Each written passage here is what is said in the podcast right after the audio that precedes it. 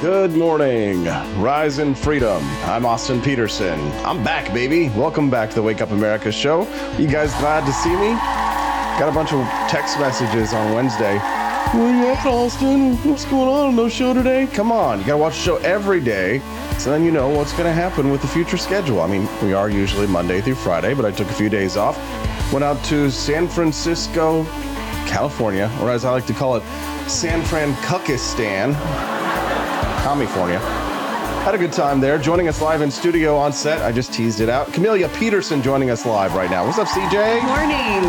Glad to have you here. What you doing here in Jefferson City? Had to bring the boys back home from their their vacation. Yes. Thank you for taking care of the pups. I appreciate that very much. We appreciate Camelia for looking out for uh, George and Calvin. So thank you for that, Camellia. And then there's like this filibuster happening here, and Well, yeah, shout out for those who don't know, we are just down the street from the Missouri Capitol. Mhm. And shout out to our senators who have been in a filibuster. I think we're going on 12 hours or more now. And uh, do we know what it's about anymore? Not really. What it's really about is a power struggle, but you know, right, they're reading bedtime stories. They're they're goofing off. They're you know doing anything but their jobs over there. Uh, This is what we're used to here. We've got a lot to talk about though, because we've got a job to do spreading economic freedom and personal liberty here. Don't forget to click that like button and subscribe to the channel if it's your first time watching us today. Uh, ben Shapiro, rap star. I mean, this timeline we live in, man. yeah, number one on iTunes gets a big shout out. A congratulations from rapper Nicki Minaj. Like, what? Saw that. Yeah. Wow. What is going on in the world? I go away for a few days and everything just turns over. Apparently, we're going to war with Iran. I'm seeing all kinds of news. It's I mean, I couldn't keep up with it, so I just tried to stay away from it. But Yeah, this well, I mean, I know you have all of these um, uh, legislators out there saying, congressmen out there saying, you know, basically bomb, bomb, bomb, bomb, bomb Iran or something. You know, Yes, yes. Somebody, I, I was getting a little bit of an inside scoop about what goes on uh, when Donald Trump goes to play golf with Lindsey Graham and Rand Paul. Apparently, Donald Trump likes to bully Lindsey Graham when they're out on the golf course, and Rand really enjoys this because uh, Trump's like, "So, who should we bomb today, Lindsey?" that's hilarious. Yeah, we had a good time though in California and got to see our family and friends and you know went to Chinatown, had some exotic I had the hot pot, which was the combination hot pot in there. Like I'm pretty sure there was like frogs and like pig anus and all kinds of weird stuff. It was like ugh. But was it good? Yeah, it was good. I like it. You know, I had tofu and chicken and shrimp and all this like regular normal stuff, but it's like, you know, it's just a bowl of of of heat, of fire and flames and weird meats, you know. I like the weird meats. Okay. Yeah, it was, it's good stuff. JJ4884 says, What's with the Fred outfit, AP? Jay. well, you know, it's. Good. I looked and I was like, huh, we're a little dressy, Jay. Yeah, did you notice? Uh, did you notice the outfit? Yeah, so Fred from what Scooby Doo is that what it is? You know, hey gang. yes, no. Sometimes I look to I like to look this. Little preppy. He looks like Fred from Scooby Doo. That's great. For those who are going to be listening to the audio version of this later, uh, you'll be like, what the hell? So make sure that you tune in live and join us Monday through Friday, 7 to 9 a.m. Central Time, because we've got a lot to do. Uh, somebody says, let's go ascotting. Yes, I should get an ascot. You know? We're going to talk about Ben Shapiro hitting the charts number one and Taylor Swift. PSYOP, apparently, this, uh, according to some conspiracy theorists online, Taylor Swift is a Pentagon asset, which I think How most people knew all along. Well, we all knew she was going to take over the world eventually. Yes. Well, we see we run out of satanic panic juice, so Right. we've got to do. Taylor Swift says to people, her followers should vote Democrat, so she's in league with the devil. Yeah. Therefore, you know, Saya. Mind control through her music. Exactly. Uh, I've got some uh, some brain bleach though for those who might be hearing uh, the Ben Shapiro rap this morning. I've got another song to play for you all. I've got lots of surprises today that Camille you don't even know actually. Yes. For those of you who are tuning in now and who and who are here with us bright and early, we're going to do a new little fun game on the Wake Up America show that we're going to play. Oh boy. Yes, but like a coin operated video game, in order to play, you must pay. So if we can raise $50 Do today, we do pay to play? we do. pay We do play to play. Yes, we're in the free market. We're capitalists. So I have a little surprise for the audience today. And if we raise $50 by the end of the show, I will unleash the eagle. Oh, Yes. Oh, yes. Oh, is that is that is I'm not sure what to think about that. That sounds like intriguing and maybe also a little disturbing.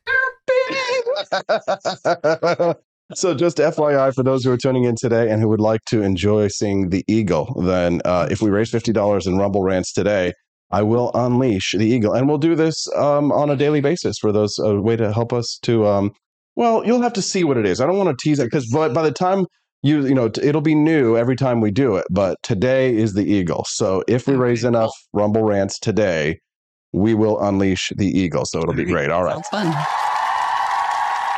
Quest Fanning, I have to give a special shout out and a thanks. I know we'll get to the news in just a second here because like, uh, we got a lot of housekeeping to do. I've been away for a few days.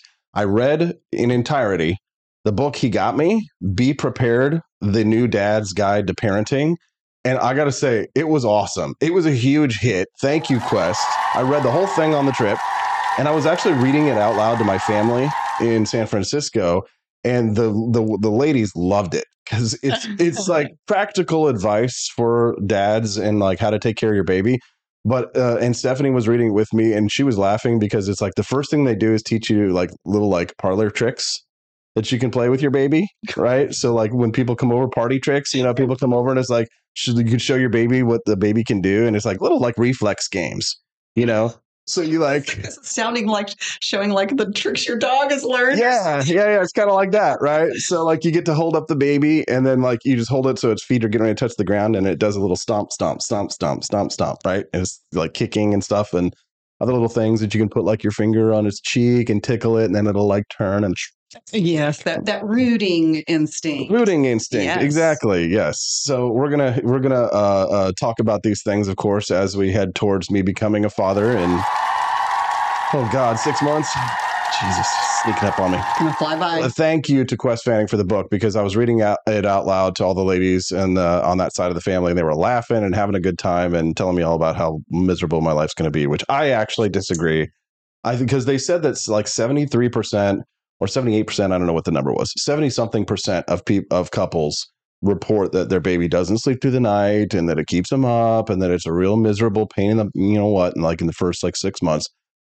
But then there's like 27% who get lucky and their baby just like normally sleeps. And I, I think we're going to be that. Maybe baby. so. But I will tell you this: um, there is something about those first few months. You think you could not operate on that little sleep, but there's just extra adrenaline. I think this is just part of the parenting thing that kicks in. Mhm. Just you have that extra adrenaline, adrenaline, New baby in. Adrenaline. like right, and Yes. so it helps you out through that. Yeah, that okay, good. Well, I'm looking forward to it. I think I probably will be very excited because I'm very enthusiastic, as my friend Heather Mm. Coyle says. Uh, Urs mommy, she dropped twenty dollars in the tip jar. She wants to see the eagle. She says she missed what was said, but here's some money. uh, yes, FYI, if we raise thirty more dollars by the end of the stream, then I will unleash the eagle on the Wake Up America show today, and you'll have to just wait and see what that is. So. Taylor Swift, is she a PSYOP? Uh, answer, yes, confirmed. Pentagon comes out this morning and says Department of Defense confirms PSYOP. She was the reason why, you know, the, the United States is being taken over by Chinese communists. Wasn't this like a training video or some hypothetical? No. No, Like- no. Eh, no, no, it's legit. Confirmed, completely confirmed by Infowars.com. on. So- Confirmed, confirmed. Yes. Anyways, we'll talk about that in a little bit. Uh, at eight o'clock this morning, make politicians duel again. So the Missouri House of Representatives, Missouri Senate this year, it's always a, a total crap show anyway. But this year it's been especially craptastic because it's an election year. Uh, and so there's a big filibuster going on behind us. Nobody cares. But there's apparently this national news story that breaks while I'm away in San Fran, Kukistan. And I'm I'm wondering what in the hell is going on? How could things possibly get any worse? And like international news outlets are reporting what's happening in Missouri. Bring back dueling again. I say yes. Uh, so funny what they were reporting is actual news. But okay, what's the story? What is this? Senator Nick Schroer, um, you know, with all of the brouhaha that's been going on in the Senate um, between two different kind of warring factions within the Republican caucus. Um, as a joke, he typed up a, a motion to bring back dueling. And I mean, it was very thorough, laid it all out and everything. And so he posted that on social media. And people seized on that, especially people on the left seized on that and ran with it like it was real. I say do it. Bring back dueling again. I'd love to see it, wouldn't you? If so, click like and subscribe to the channel and we'll keep following it because there's, you know what? There's a lot of, you know, Aaron Burr was right. You know, Aaron Burr had a good point. Aaron Burr made a lot of good points. I'm not going to lie. Mean, I'm pretty sure that the wording of it was that it would take place in the well of the Senate. I'm not really sure how that would work, you know, inside. the Okay. Okay, but here's the thing, and I'll compromise on this, right? They're not going to be using AR 15s or anything like that. They have to use the old dueling pistols. Oh, That's how it should be. Okay. right? And they get one shot. And the thing is, Yeah. is like those those fa- those old pistols are famous. You know, they're they're smooth bore, so they're not rifled, and they're not going to be able to be that accurate. So most of the time, people didn't get killed in those duels, right? It was terrifying, but usually you stand to the side so that they can't hit you, right? And it goes. Usually the ball would go by, and like it was just a matter of honor, right? You'd stood your ground against your detractors. I'm trying to remember the story, but there is um, there is a famous story in Missouri. There was, I think, I can't remember what the island is called, Murder Island. I don't know. Mhm. Anyway, over by St. Louis, um, it's not there anymore, I think, because the river changed. But that's where they used to duel, Mm. and there were some pretty famous duels there. So it's you know, awesome. not the first time it's happened. in Okay, well, we are going to talk about that today, and we'll get to that around 8 a.m. this morning. Uh, we got some sad news here. The Onion Dip was literally filling out the super chat for 50 bucks until we made fun of InfoWars. Uh oh. We make fun of everybody. okay. No one is safe from being made fun of here on the Wake Up America show. So if you're offended by things, like getting made, maybe. It was the onion. Oh wait, no, The no, Onion did. Infowars. No, no, I was just when you said the onion, I was Yeah. thinking maybe it was the onion and not Infowars. No, no, no, no, no. Sorry. So, anyways, if if uh, being offended over us making fun of people is your is uh, your thing, then we're probably not the right show for you. Onion dip. Come on, Onion Dip. What are you trying to do? You want us to unleash the eagle? Come on, you know you do. Don't you want to see me unleash it? All right, and then we've got lots more to do. Uh, Robert F. Kennedy Jr. running for the Libertarian Party nomination, maybe No, God, please. a collective no, wailing and gnashing of teeth. no, no. on the internet uh, this week. Of course, again, when I go away, all the news happens. But Robert F. Kennedy Jr. flirting Yes. with the idea of running for the Libertarian Party president if he decided to, would they let him? If they let him. Right. That's his question: is is if is he a real libertarian? Mm, Let me just tell you something. When it comes to money and power and fame, libertarians don't really give a shit. They they only care if they if you got nothing for them, right? But if you're a real libertarian, right? Uh, do I think that Robert F. Kennedy Jr. can win the Libertarian Party's nomination?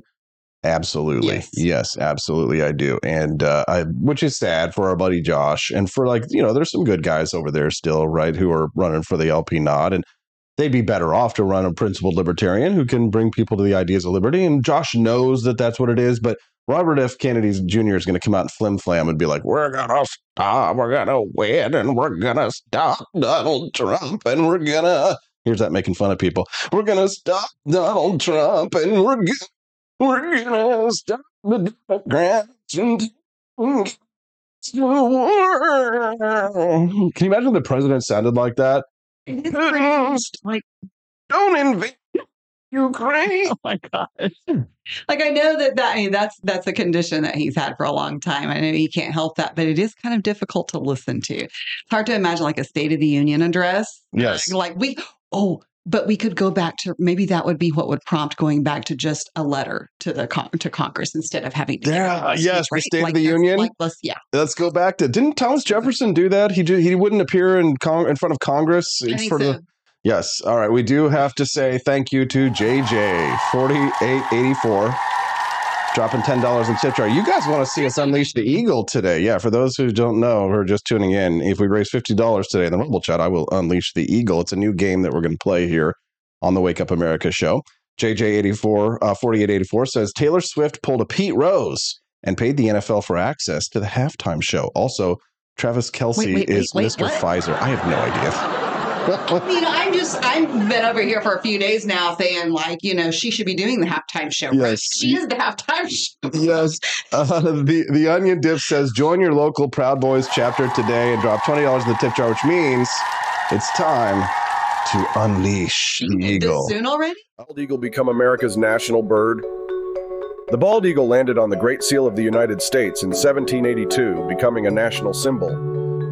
After the Declaration of Independence, Franklin, Jefferson, and Adams failed to design an approved seal. Charles Thomson synthesized designs highlighting the eagle, a symbol of strength since Roman times. The original white eagle was replaced with an American bald eagle by Thomson's recommendation in 1782. Despite myths, Franklin's opposition to the bald eagle over the turkey is unsupported by evidence. The bald eagle faced extinction due to habitat destruction hunting and DDT contamination, dwindling to 400 pairs by the 1960s. Federal protections and DDT regulations helped recover the population, removing the bald eagle from the endangered list in 2007. And welcome back to the Wake Up America show. Hope you guys enjoyed that little 60 second history lesson and how the bald eagle became the national symbol of the United States. And a lot of people think it that uh, there's this famous rumor, and it's compounded by 1776, the musical, that it was going to be the turkey, turkey. by Ben Franklin, but it's actually a myth. It's a national myth that he really that he tried to push that. Like he, he did register his disapproval of the eagle becoming the national symbol because he said they were scavengers. But it, you know, Thomas Jefferson and Benjamin Franklin and John Adams did not sing a song at Philadelphia Hall about the eagle or the turkey or the dove, right? So that was all made up. It was it was musical theater. Dang it! I wonder if there were any other options that were presented. I don't really know. I've not ever heard that. It'd be interesting to know what other Mhm. ideas were. Yep, yep. Thank you, Onion Dip. We appreciate you, brother. Thanks to Quest Fanning who dropped five bucks in as well and said Trump RFK ticket. Could you see that happening, Camellia? I don't know. maybe I kind of doubt it. Mm-hmm. But the thing is, is that Trump needs that moderate vote. So maybe Yeah, I mean that's like when people are saying, could he choose Nikki Haley? You know, Oh God! yeah. He, if he, if I, thi- maybe. yeah, if he thought that that is what would take, it would take for him to win. If, if that was the only thing you could do to win, you'd be stupid not to, right? Why run for president of the United States, spend all this money, and he's got to do it to save his his skin because you know he needs to pardon himself, right? backfire though, because a lot of his base would be really mad. They do a what he of his base says. would be really mad. Do what you're being told, all right? You go to the polls and you vote, right? If you're part of the MAGA base, then you're going to vote for him come hell or high water, right? It's the other, it's like more. But here's the thing when I was in California talking to some of these people, some of them were Trumpers, right? And they're like, I wish he'd pick Nikki Haley as his VP and stuff like that. You know, because if you're in California and you're voting for Trump, the only way to probably like not get killed is to say, you know, oh, well, I, you know, Nikki Haley would be good as VP, which, you know, if that means that he would win, you know, he might do it. It would be interesting. Yeah, but Er's mommy says he hates her. When I say hate, it's in all caps. Hate. Yeah, he hates a lot of people until he loves them. Right? Remember when he, remember when he hated? Remember when he hated? the thing. Yeah, remember when he hated Vivek Ramaswamy for a whole two days, forty eight hours? He hated Vivek and, until he's on stage with him, like clapping him on the back and saying, "I will never allow central bank digital currencies in this country." Thank you to Vivek. 48 hours ago, you were not MAGA. You are now MAGA, right? That's how easy it is to get a MAGA card. Anyways. Uh, Will Run Riot says doves are kind of weak and turkeys are food. Urs mommy says never Nikki, but she spelled it N I C K I. Um, so we're talking about Nicki Minaj. Nicki Minaj. All right. So you didn't watch the Ben Shapiro music video at all? What's the deal? Watched some of it. Like I got through part of Ben's part, and I was like, God, I can't. Okay, this. oh, so we're we're not going to watch the whole thing, obviously, but uh, I I actually think it was pretty good. So the message is, you know, I don't care if I offend you. Let's take a listen.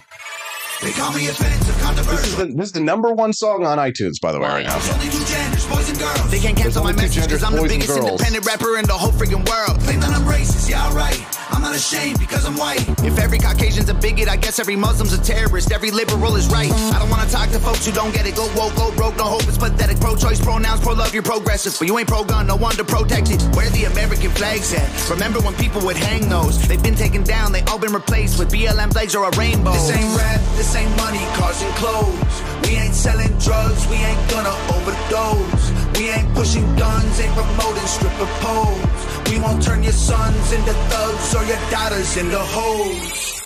I don't care if I offend you. I was put to upset you. You can cry and you can scream, you can riot in the streets. You defunded the police, now there's no one to protect you. Defunded the police. Now there's no one to protect you. That's good.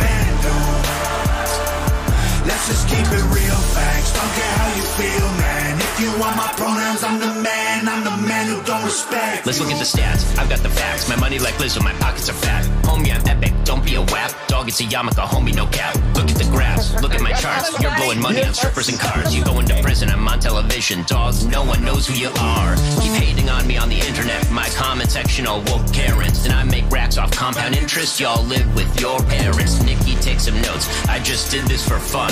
All my people download this. Let's get a billboard number one. This ain't rap, this ain't money, cars and clothes. All right, so there it drugs. is. All right, give it up to. Ben Shapiro, number one, uh, number one on the rap charts, uh, and he's criticized rap in the fa- in the past. He says it's not music, right? So it's like, oh, oh this whole idea of uh, of Ben Shapiro like selling out, like he's getting attacked by a lot of the rightards that are out there online who are, you know, the, the perpetually online types. You know, there's uh, not the Cernoviches, but Owen Benjamins and things like that. You know, the crazy Yeah. cuckoo, you know, cuckoo pants for cuckoo puffs that live out in the woods, right? And they criticize everything that that anybody in the mainstream right does.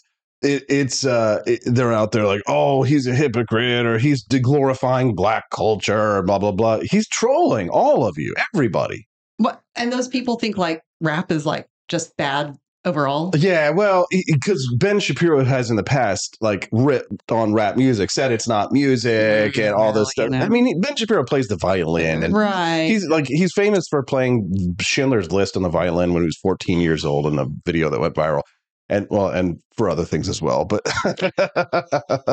uh, but that's how I got started. But it's um it's just funny because it, it's it's a it is it's a psyop.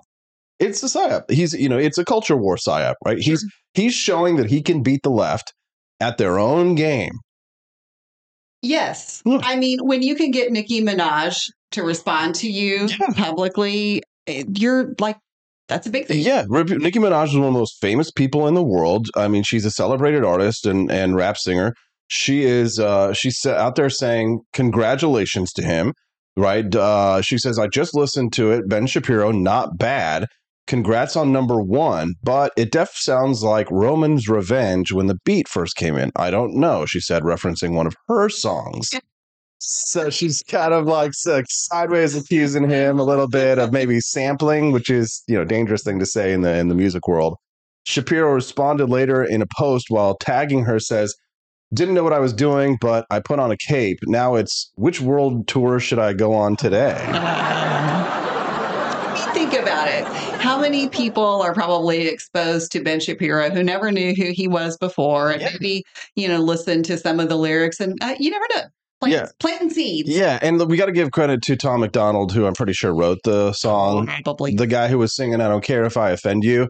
Uh, he, the Rolling Stone calls him a far right troll rapper. Which you know what? That's if that's what it takes to get to the top of the Billboard charts. Who gives you a rip, right? uh, and then Ben Shapiro later tweets, "I just want to thank God."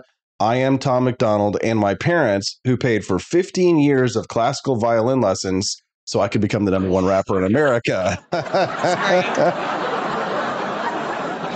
Give it up, give it up, give it up, give it up. Um, Joni Rankin says, "Shoot me, but I like rap. So do I. I like rap, hip hop, R and B.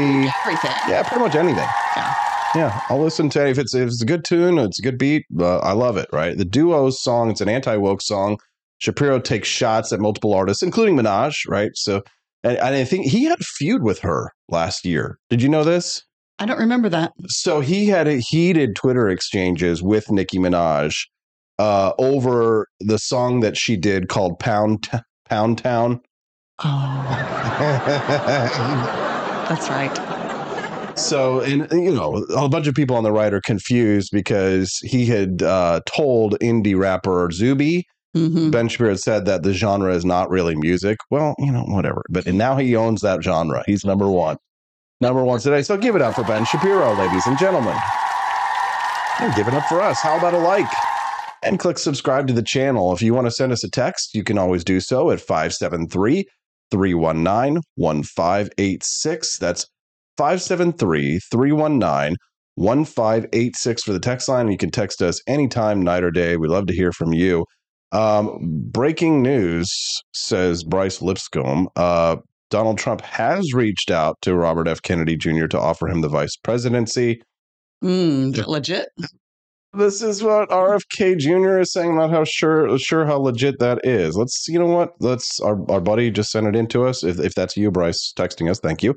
Um, take a listen to this. I'd also asked him about something I'd heard President Trump had, had called him early on and asked him about being his VP. I asked if it were true. Take a look. If he asked you that today, what would your response be? I, I would not take that job. I, I'm flat. If he asked that, Bryce, come on, man, give us a little bit of it. Well, and I think it wasn't the reporter saying that Trump had asked that early on. Was he was saying I'm flattered President Trump would offer that to me, but it's not something I'm interested. in. But the way that the reporter says, if Right. Trump asked you that, not that he asked it. But this is how Mhm. this is how rumors get spread because people don't Mhm. understand it, right? Um, is Taylor Swift a Pentagon psyop asset? Uh, Jesse Watters seems to think so. Take a star listen. in the world. Sorry, Gutfeld. She's been blanketed across the sports media entertainment atmosphere. The New York Times just speculated she's a lesbian. And last year's tour broke Ticketmaster, a tour that's revenue tops the GDP of 50 countries. I mean, I like her music. She's all right. But I mean, have you ever wondered why or how she blew up like this? Well, around four years ago, the Really? Pentagon Psychological No. Operations Unit floated turning Taylor Swift into an asset during a NATO meeting. What kind of asset? A psyop for combating online misinformation. Listen. You came in here wanting to understand how you just go out there and counter an information operation. Well, the idea is that social influence can help uh, can help uh, encourage or uh, promote behavior change. So potentially as like a peaceful information operation. I include Taylor Swift in here because she's um, you know she's a fairly influential online person. I don't know if you've heard of her. Yeah, that's real. The Pentagon Fairly PSYOP unit pitched Fairly, NATO yes. on turning Taylor Swift into an asset for combating misinformation online. This is nothing new. In the 1950s, the government strong armed Louis Armstrong into doing propaganda tours across Africa. The CIA did the same thing with jazz singer Nina Simone, except they did it without her really knowing. Okay, so that's partially true on that one, actually. Um, so the Taylor Swift thing is not true. So that woman who gave that briefing at the NATO meeting, she's not affiliated with any governments. She's just she's and she's doesn't even have any like actual contracts with governments. She's just there. She was just there as a speaker and was saying that like you know, you know if you were going to have a psyop, it would be like this, kind of like that last story we were looking at, right? It's Right. you know if not that. So the uh, so the Jesse Watters story is partially true here because the U.S. government during the Cold War did fund jazz singers and American artists, not unbeknownst to them, for them to tour so that they could display the power of American culture Interesting. against uh, against communist Russia. Yeah, this is this is pretty common. And a lot of people who are conspiracy theorists will sometimes confuse this with controlling the artists as if they were like telling them what to do or what to play. But I mean, right. Louis Armstrong playing jazz in South Africa is same thing. You know, it's the same jazz song as it is as it is here. So the but the, what they were hoping to do was to help bring down the Soviet Empire by having the Russians who could get access to our artists and our music realize the superiority of American culture. And in part, it was successful, right? It's just, you know, is that what the taxpayer should be paying for? Jazz music in South Africa, probably worse things that we spent money on, honestly. Sure. I mean, like, you know, what did Twain say? There Mhm. was nothing more fatal to prejudice than, Mhm. you know, traveling the world. And when you, people are exposed to other cultures and ideas, you know, Right, but the reason why people think that that Taylor Swift is a psyop is because she's come out and said, you know, she's had Joe Biden cookies. yes. She said that she's felt responsible, that she needs to tell people to go out and vote. And when she did tell people to go out and vote, they, a lot of people showed up to vote. A lot of those young women, and she might do the same thing in 2020. So maybe it is a psyop, right? True. I did see somebody uh, on Twitter the other day say that it's kind of funny because, like, all of these, she said, all of these young girls are going to be looking at Taylor Swift, and Taylor Swift is going to be convincing them to fall in love and get married, and conservatives are mad about it. Oh no. well, because Travis Kelce and her are having this very public romance. Yeah. And it's annoying football fans because they talk about her so much, but the, the NFL is pleased because they're finally bringing in a demographic of people that they've struggled to connect with. right? You know, young women Sure. to get them in, in interested in football. So it's a big win for them. I mean, it's a win for Travis Kelce, and I think it's a win for Taylor. Maybe it's a step down for Taylor Swift a little bit, right? Because she is the biggest, most famous person in the world. And she had to like sleep in Travis Kelce's million dollar mansion for like a couple of months, I think I heard Yeah. In Kansas City. So it was like Slumming it. slumming it Yeah. in Kansas City in a million dollar McMansion. I, Yeah. yeah, I know these kinds of places in Kansas. Not nice. If we do not get a proposal during the Super Bowl, we will be wrong.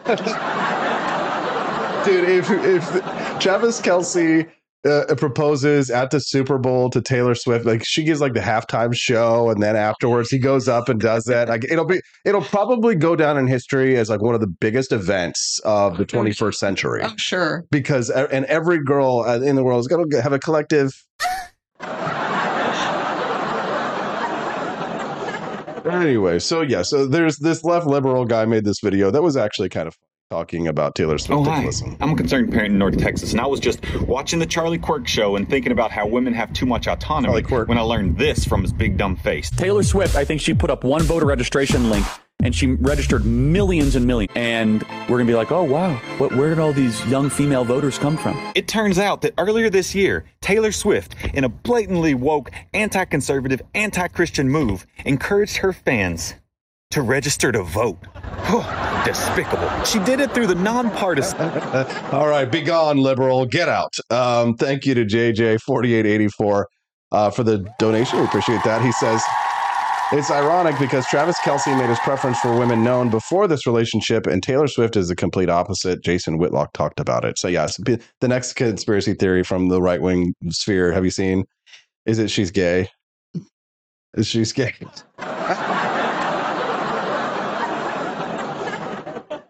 Uh, Will Run Riot says my conspiracy theory it's all about hurting Missouri because they hate us. LOL. Yes, probably true. And people are really mad. Uh, it was funny is that I was um, I was in San Francisco because the 49ers were playing the Detroit Lions, and the the Chiefs were playing that same day. And so that evening, I thought it was the Chinese Lunar New Year, but it turns out that the San Francisco game was going on while I was like getting ready to get out of San Francisco, and I hear all these explosions going off around the city, and I, and I'm, all these boom, crack, boom, crack, and I'm just like, what is going on? And then I look up and I see the sign Chinese Lunar New Year, and I'm like, oh, it must be the Lunar New Year. No, it turns out people were playing football. There's a big football game that night. I'm just saying, you remember when when was it that all of the the football people were saying that they were going to boycott the NFL? Was it over the over taking the knee or was it Yes. COVID stuff? I can't remember which one. But I'm like, you know, so that really didn't work.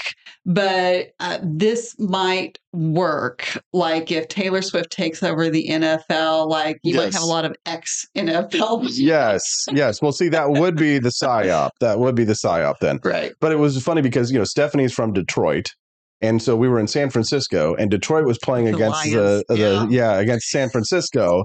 And there's all and we, and when I left the the the apartment to go or the uh, the hotel to go to a meeting, uh, the, all these you know fireworks are going off. Det- the Detroit Lions were winning until I left, and then I come back and San Francisco 49ers had beat them. The next morning, I'm on the first flight out of town to come back, and there's all these people wearing Detroit Lions. And I mean, no. and they are looking sad. They were looking pitiful. And God, the whole airplane stunk like alcohol so bad. It was terrible. I don't, and like for Stephanie, I don't know if it's like the pregnancy or something like that, but her sense of smell is just kind of like, is that something that happens? Heightened sense of smell. Yeah, yeah. So she's, you know, she's poor Stephanie. She's, you know, you know, she's she's actually gotten a pretty good run of it so far. Not with not with lots of illness or things like that, but there are some weird symptoms. But uh, anyway, so we talked about Taylor Swift as a psyop. Oh, I've got the uh, the brain bleach cleanser for those who think that uh, Taylor Swift is a psyop and who might have been hearing too much of her music. Uh, uh, here is counter to the psyop. Here we go. Take a listen.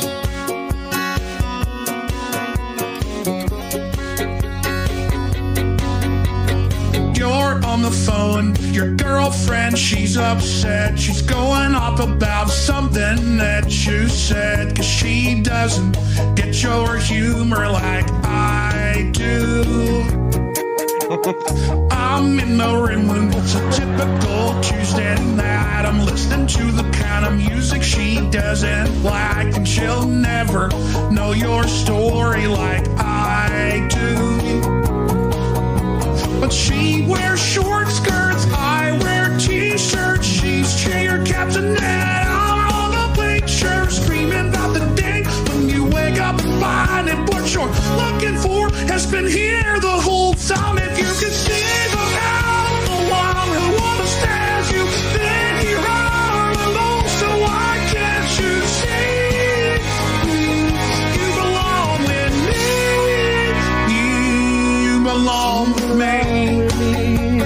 oh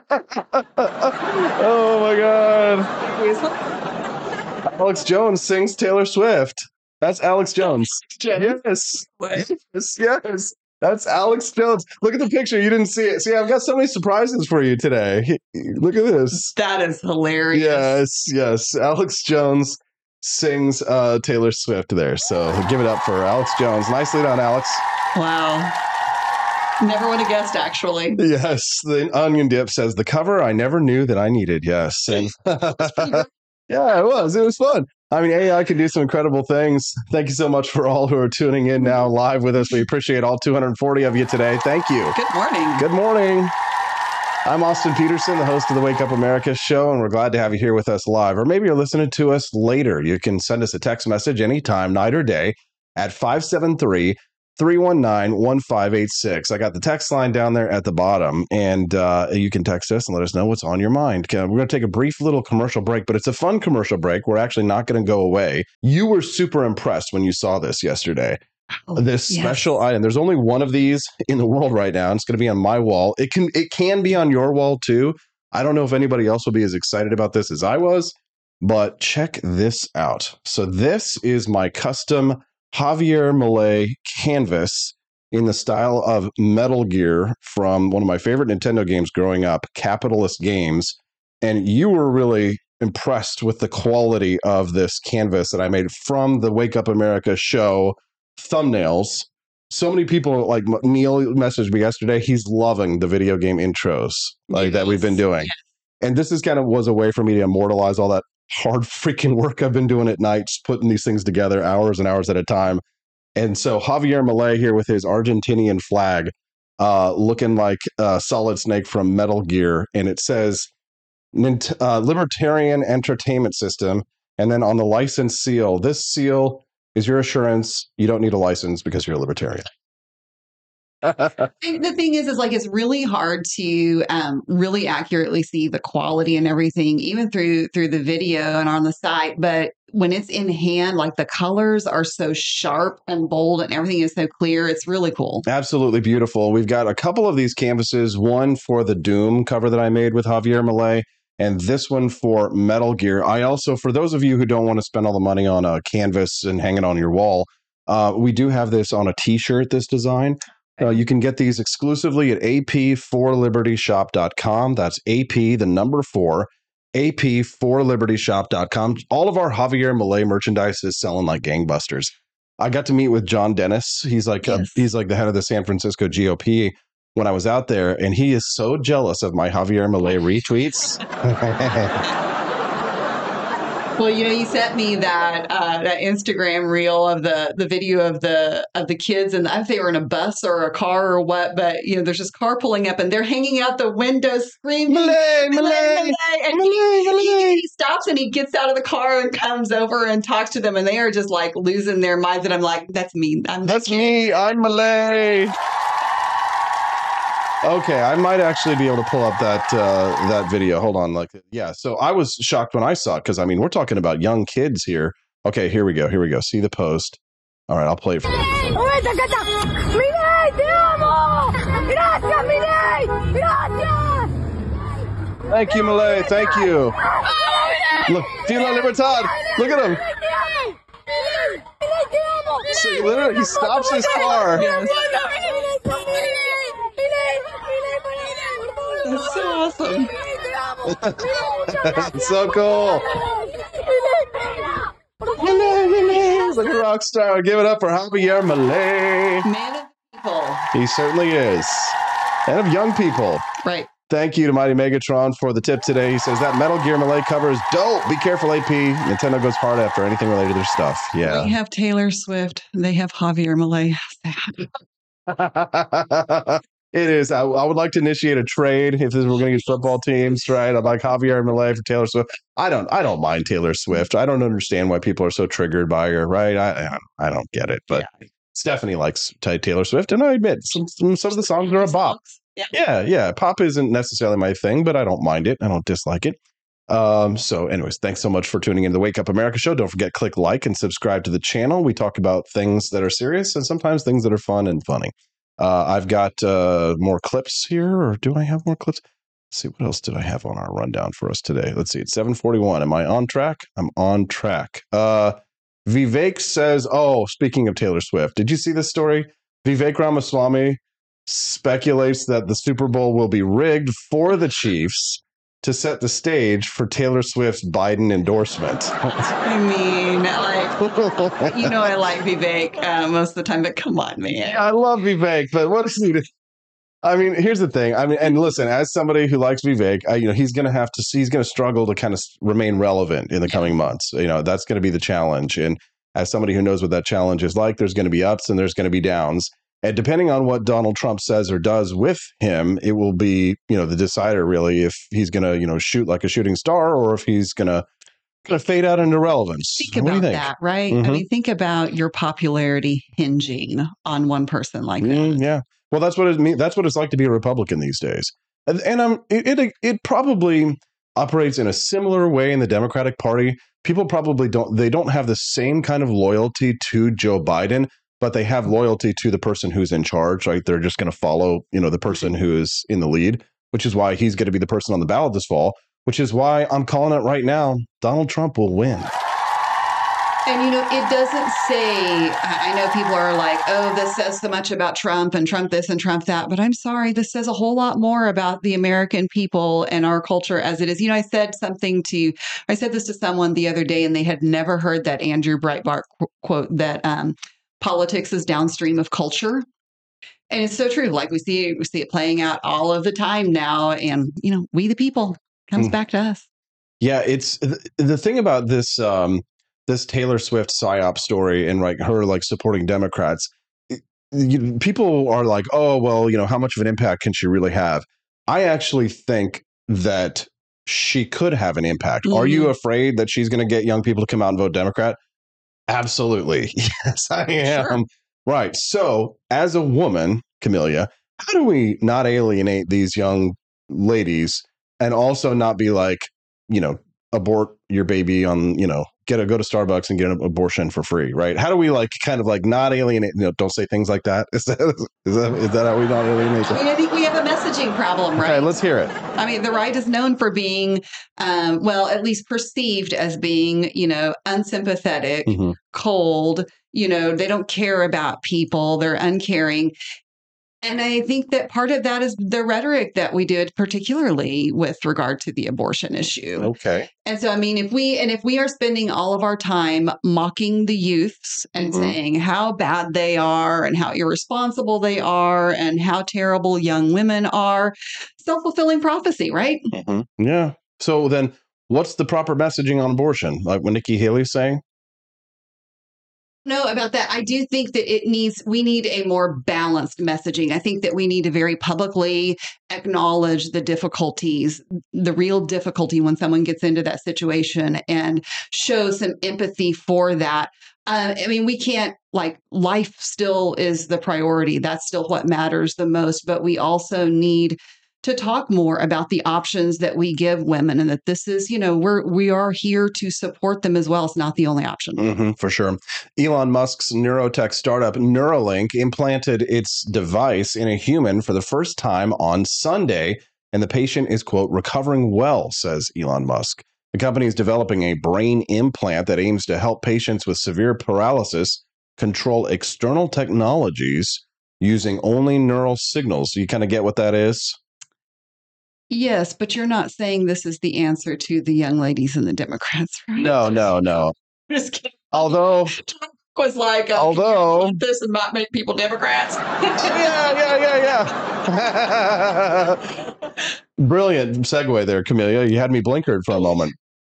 Um, yes, no, that was good. Uh, well, my segue was rather random too. Uh, so they're developing a brain implant. It helps patients with severe paralysis control external technologies using only neural signals.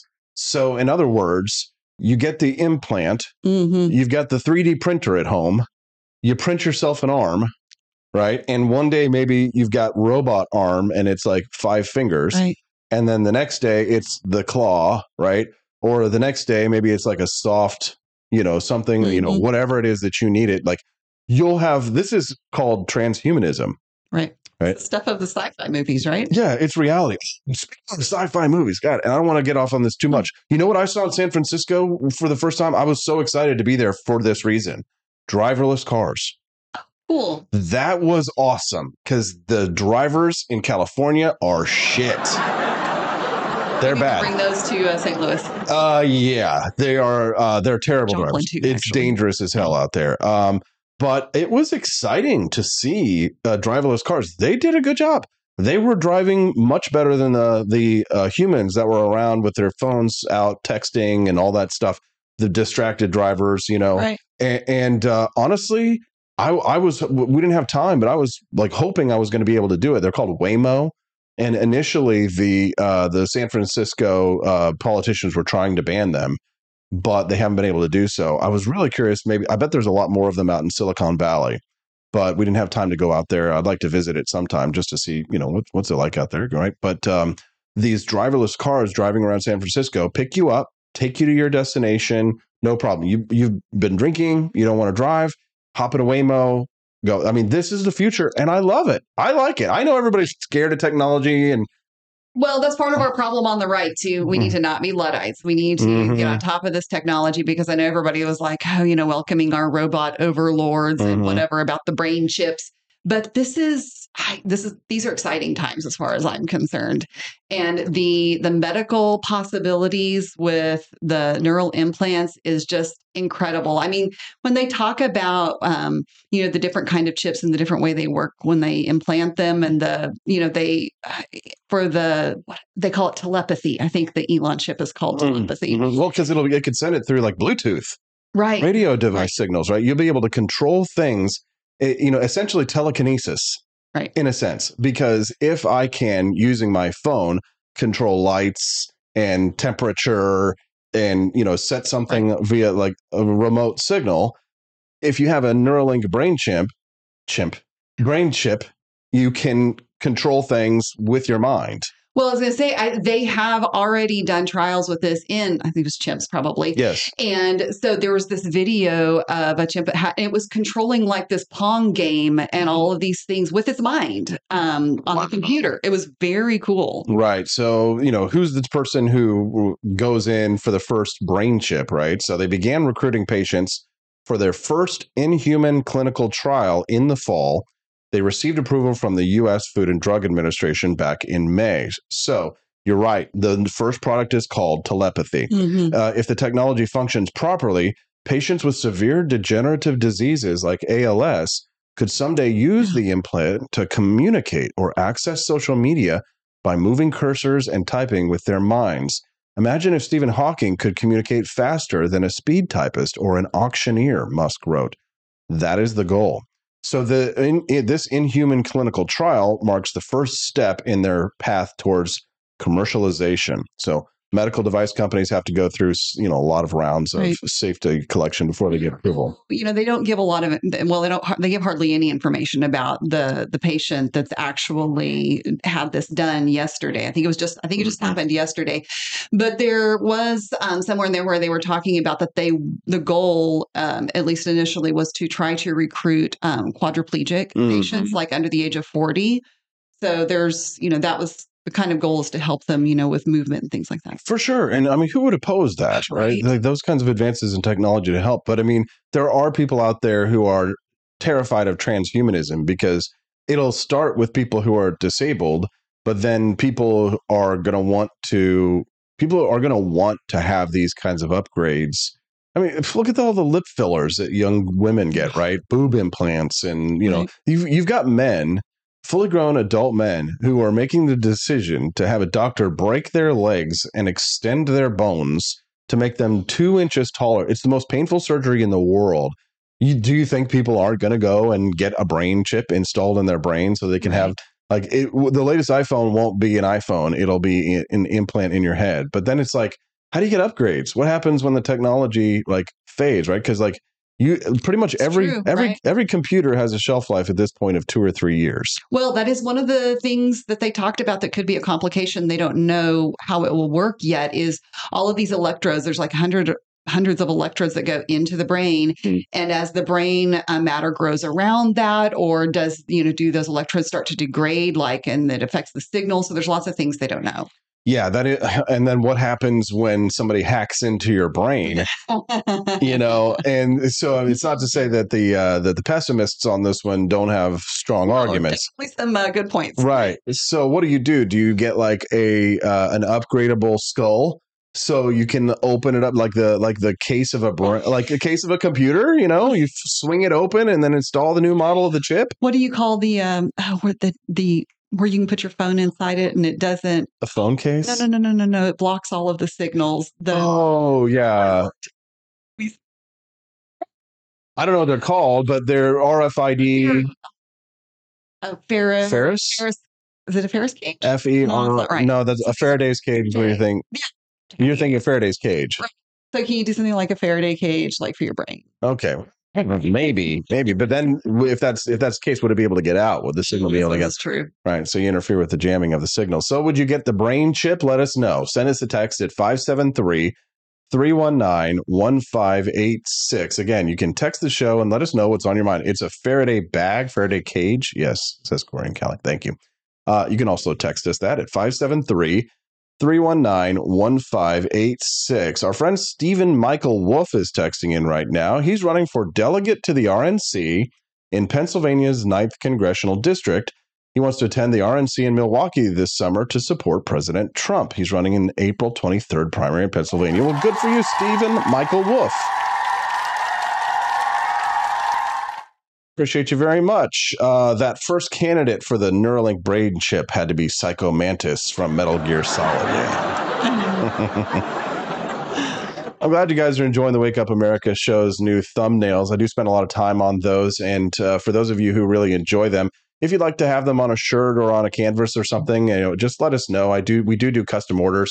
Yesterday, people were asking for that uh, "Don't Tread on Me" Lego piece for the little kids' hoodies. It's one of my favorites. Yes, yes.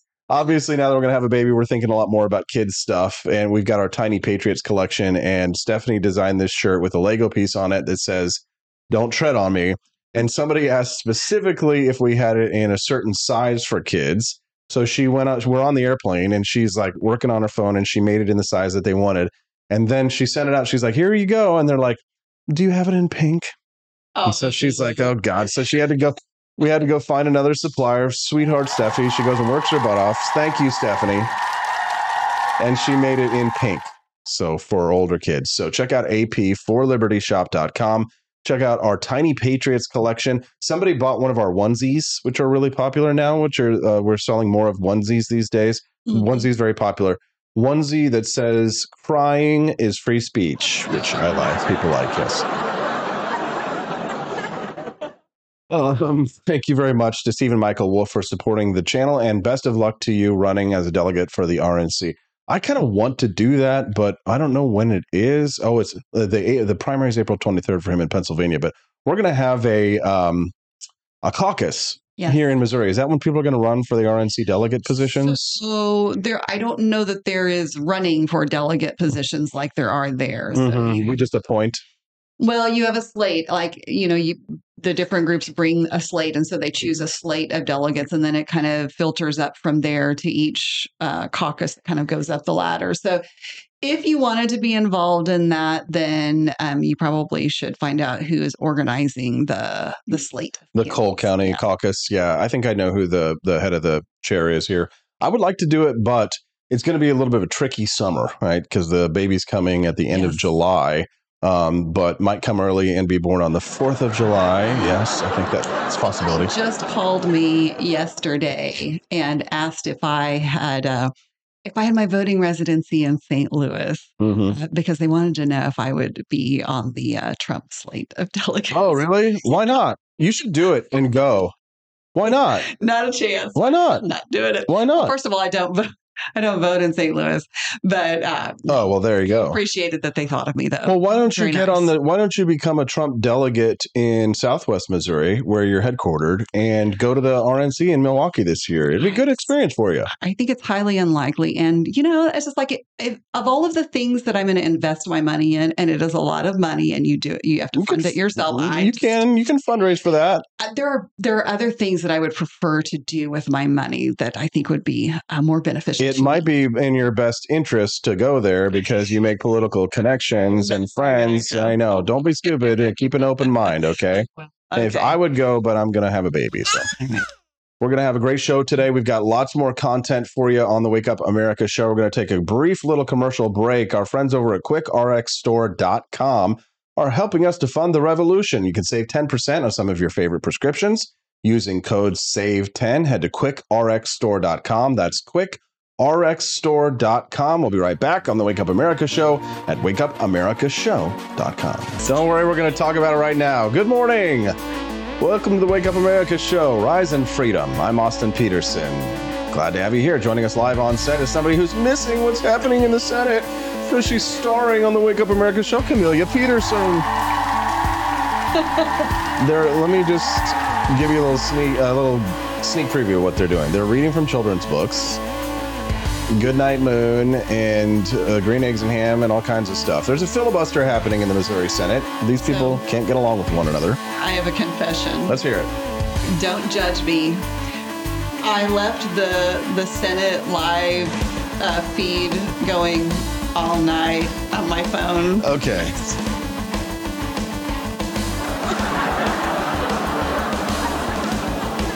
Okay, nerd. Um, listen, I nerd out on politics, but sitting around watching Missouri senators filibuster overnight, what are they filibustering over? What's the fight in the Senate? I mean, we're going to talk about the dueling thing here in just a second, but why are they filibustering? Anybody know anymore? It's kind of like when an old married couple gets into an argument, and then after a while, you don't really know how the argument began or what it's about anymore. And I think that's where we're at. Now, supposedly it was about you know getting certain types of bills to the floor, like initiative petition reform, but it was really a difference in a difference in how like procedure, how it was going to be done. But really, what it is.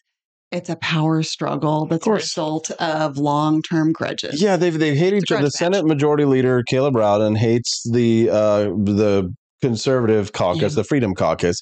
Freedom Caucus people hate him. And in a in a spat, a bitter spat last week, they all uh, got into a battle. Caleb Rowden stripped them all of their committee assignments and then took away their parking spots over here on Capitol Hill. Here, Did not help his case. Here's the thing, though. This is something that's come out. I think it's a fair point, you know, in this rivalry that's been going on is like everybody's blaming Caleb Rowden for taking that action to strip their chairmanships and stuff. But um, what really happened was that 15 or 16 of the other senators parked themselves in Rowden's office and said, You will do something. So, like, it's not just him. Yeah, no, I think it's. Uh, I mean, it's obviously childish, it, but it's. It goes back to that. I go back to that. Do I want them to actually do something, or do I? Would I rather have them doing this? Right. For for a lot of people in Missouri, a lot of them want them to do something because initiative petition reform uh, is that's what's on the table right now, and that would make it harder for uh, things to the Constitution to be changed at the ballot. And with the abortion uh, initiatives coming up for the ballot, there's a lot of a lot of concern about that. Mm. International news leftist rag, The Guardian, mm. writes headline Utter stupidity. Missouri Republican bids to bring back dueling for senators. And I say, yay. Sit down, John. Sit down, John, or for God's sakes, I will kill you. Somebody better open up a window. State Senator Nick Schroer wants to reintroduce dueling to solve political differences in his state house. International news, Camellia, Missouri. Wah, wah. You know, it's just it's all fun and games, right? He's probably loving this. For He's, sure. he's loving this attention he's getting. Best troll ever. Uh huh. Yes. He was totally trolling, and you know, Nick's kind of known for doing that. Yes. This one worked magnificently. I think it does need to come back. Here's what The Guardian writes A Missouri Republican's proposal to reintroduce dueling to solve statehouse differences was branded utter stupidity by a leading historian of political violence. Oh boy. Of course. You know that's a cuck. Back in the day, Joanne B. Freeman of Yale tweeted, They were smart enough to take dueling outside. The draft that I saw suggests doing it in the chamber. This doesn't show guts or bravery or manhood. If it's supposed to, it shows utter stupidity.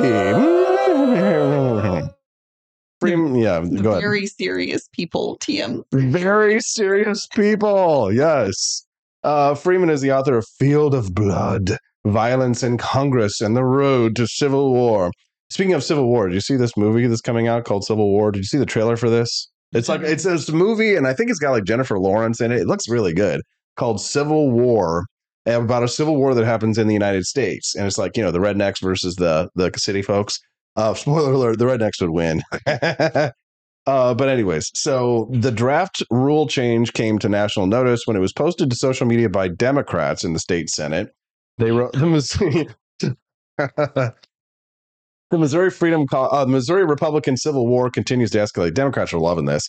As a, me- a member of the Freedom Caucus faction has filed a proposed rule change to allow senators to challenge an offending senator to a duel.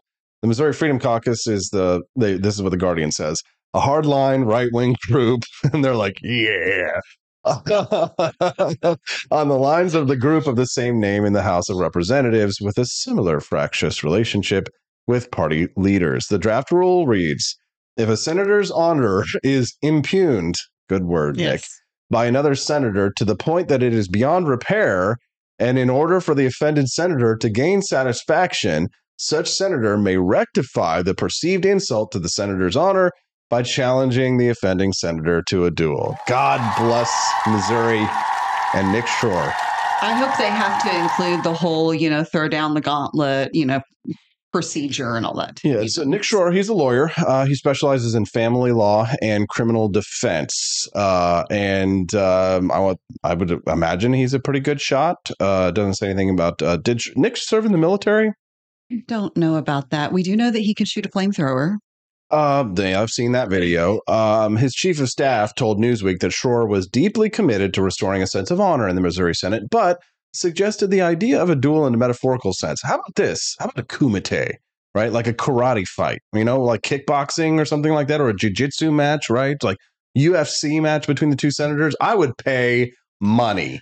Uh, Bill Eigel, Bill Eigel will kick all our asses For sure. Yeah. because he's huge. Like I suggested to Scott Faughn the other day, I was like, um, I, you totally need to get, you know, Senator O'Laughlin and Senator Eigel, and you can referee this match, but can we have it in a boxing ring and charge admission to get in? We could donate the proceeds to charity. I think this sounds like a fantastic idea. And, you know, probably like 200 people would come because we're all just like political. Well, isn't there supposed to be some rally here in Jefferson City today? They're having a rally because they're just not going to take it anymore. Oh God, what is it now? Well, I don't know. They, they're going to take their Senate back. I don't know what that means. I Mhm. don't know if they know what that means. I think that they they like to think that they are going to have their way and get the Senate leadership removed as retaliation, and you know their bubble's going to be burst one way or the other. Yeah, I'm just not so sure that uh, these rallies really accomplish anything other than like get people to post on their blogs and get likes on Facebook. Yeah. Yeah. Facebook likes. Here is the trailer to the movie Civil War. Take a listen. The United States Army 19 states have seceded, they say. states have seceded. The United States Army ramps up activity. The White House issued warnings to the Western forces as well as the Florida Alliance. The three-term president assures the uprising will be dealt with swiftly. Let me know if you want to try anything on. Are you guys aware there's like a pretty huge civil war going on all across America? We just try to stay out. With what we see on the news, seems like it's for the best.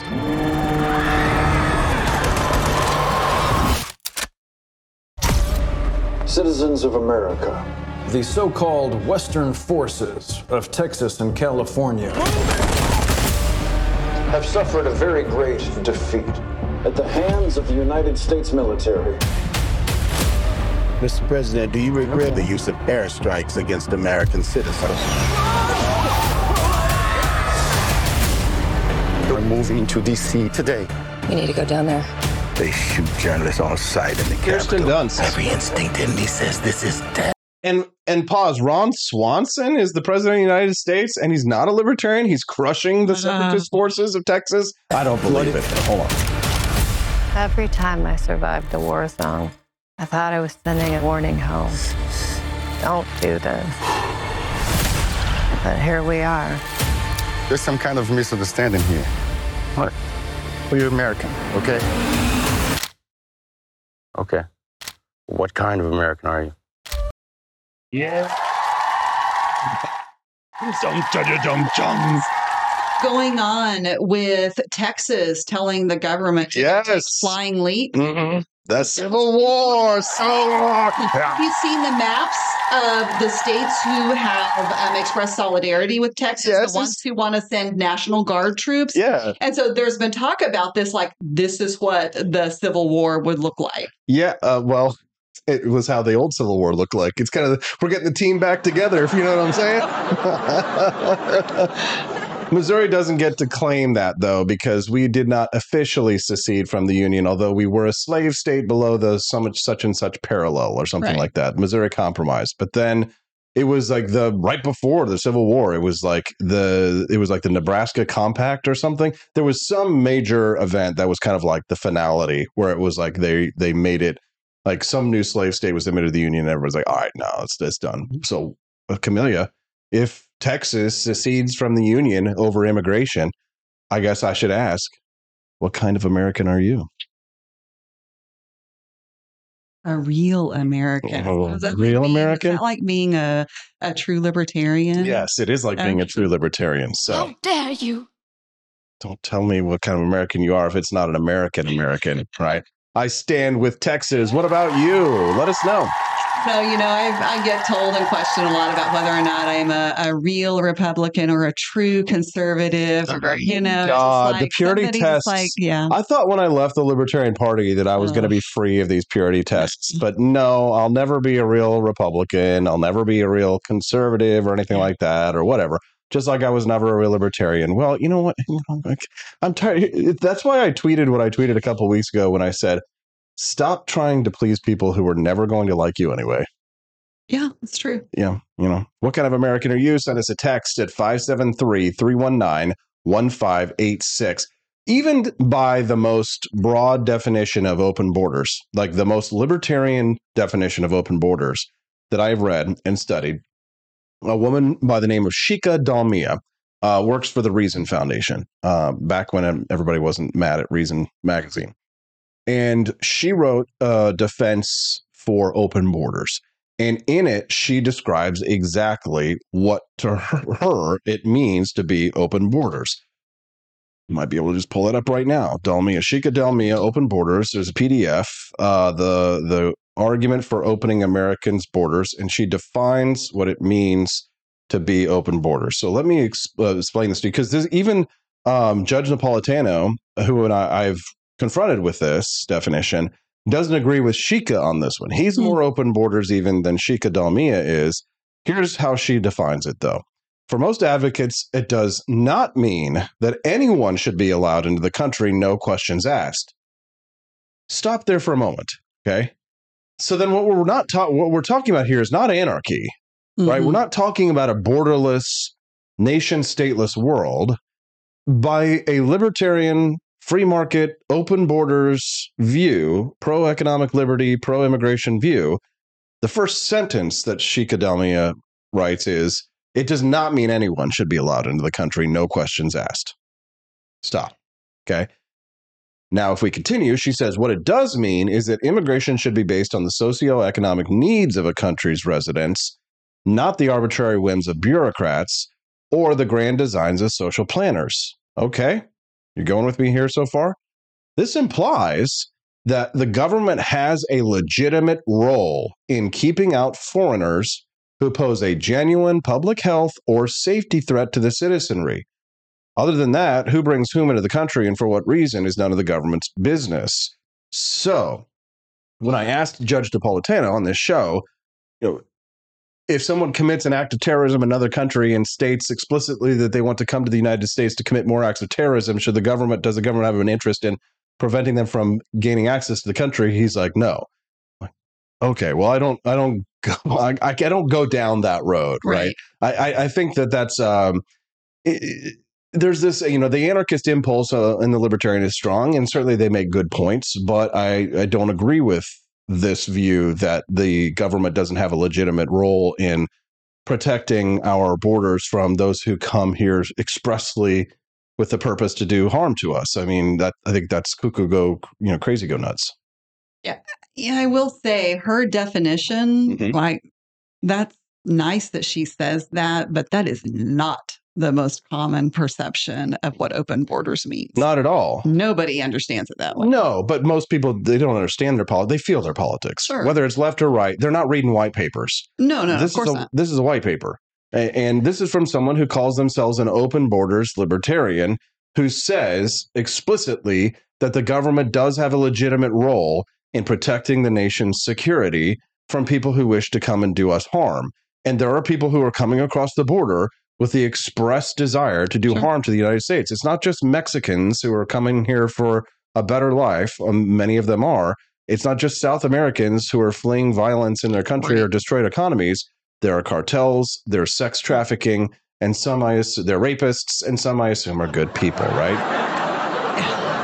I think she needs to uh, relabel herself, really, Mhm. uh, I- and I mean, she's just because it's just not like her her philosophy, her approach to this is not open borders. It's something. You're going to tell that to Shikha Dalmia. If she were here right now, she would destroy you. For most, Probably, so but, she said- she says it doesn't matter whether Americans want to import their foreign-born mother-in-laws to live with them, or low-skilled workers to pick fruit on their farms, or high-skilled workers to develop software in their computer labs. It should all be the same to the government. Okay, in theory, yes, but you're right. That is not what a lot of quote unquote open borders people believe. Like that they say, or they may say this, but in practice, their policies, you know, essentially lead to a form of a borderless, nationless world. Right. Which, as a minarchist and a constitutionalist, and someone who believes someone who is a real American, uh, I believe that the that the people of the United States can choose to elect people who will protect our security and specifically at the nation's border. I mean, uh, John Ashcroft, the former Attorney General of the United States, gave the most beautiful speech that I've ever heard back in 2018 when I was running for Senate, and he managed to thread the needle perfectly on a because I know the neocons are are more uh, pro immigration than Mhm. than the paleocons behind Trump and and uh, the MAGA people. Uh, and he managed to not piss off the MAGA people with his speech when he talked about the importance of border security and having a secure border and coming to the United States. But then he talked about why it should we should be welcoming to immigrants, the people who come here through the through the process of naturalization in a in a orderly fashion, an orderly manner. But what we have on the southern border is not orderly. No, It, it's chaos and it's dangerous, and it we we've created an, an incentive just by having a lax policy, just by having a lax attitude. It's amazing how much policy can be enacted not by putting up razor wire, wire, but just by simply stating that we will enforce our border laws. We saw a the influx of immigration actually reverse while Donald Trump was president of the United States. So simply by stating you're going to enforce the laws, some people will actually start to obey the laws. When you say you're not going to enforce the laws, look what happens in California, right? When, at, at CVS, you know, I it was the big the big story when I was out in California was that an In and Out, which we went to by the way, and were totally unimpressed with, which we can get to in a moment. Uh, I'd had an In and Out burger like ten years ago and it was good, but apparently it's changed since the pandemic. And it was Mhm. fries completely un, unremarkable. Anyways, but the big news in California was that the very because an In and Out burger had never closed. Once one had opened, it had always stayed open. For the first time ever, an In and Out was closing in California. Why? Rampant crime.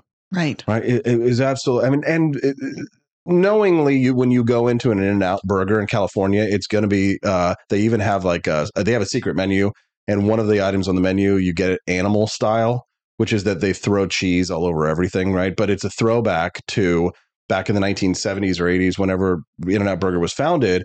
That the people, the surfers, the young surfer punks that came into In and Out Burger were animals and they would order the cheese on their fries. And so when you order it animal style, it's a it's a sign that the people who come into the, sh- into the shop are animals. When Steffi and I were there, there were all these like perm haired Zoomers, okay, that were all there, these boys, and they were a- animals screaming loud, being loud, and all this kind of stuff. They weren't being destructive, but apparently, and because In and Out is just known for loud teenagers, surfer California types going in and being rowdy and ordering their fries animal style.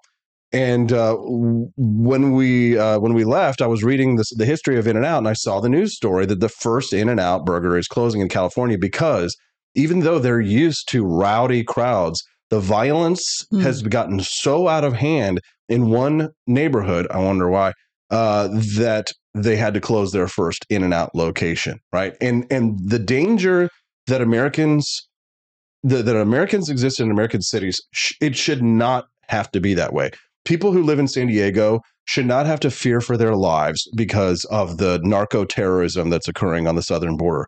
I don't. I wouldn't go as far as Vivek Ramaswamy and say we have to declare war on Mexico, Mm. right? But if I were president of the United States and the legal authority was necessary and proper, I would absolutely enforce the security for the borders here in the United States and have a system that was set up to actually incentivize people to do the right thing. I mean, and what do you do too when you have a country, your neighbor like Mexico, that is literally doing nothing and in many ways almost incentivizing people to come across your border illegally? I Mhm. mean, that's, you know, at some point you would think you have to deal with that. Mm-hmm.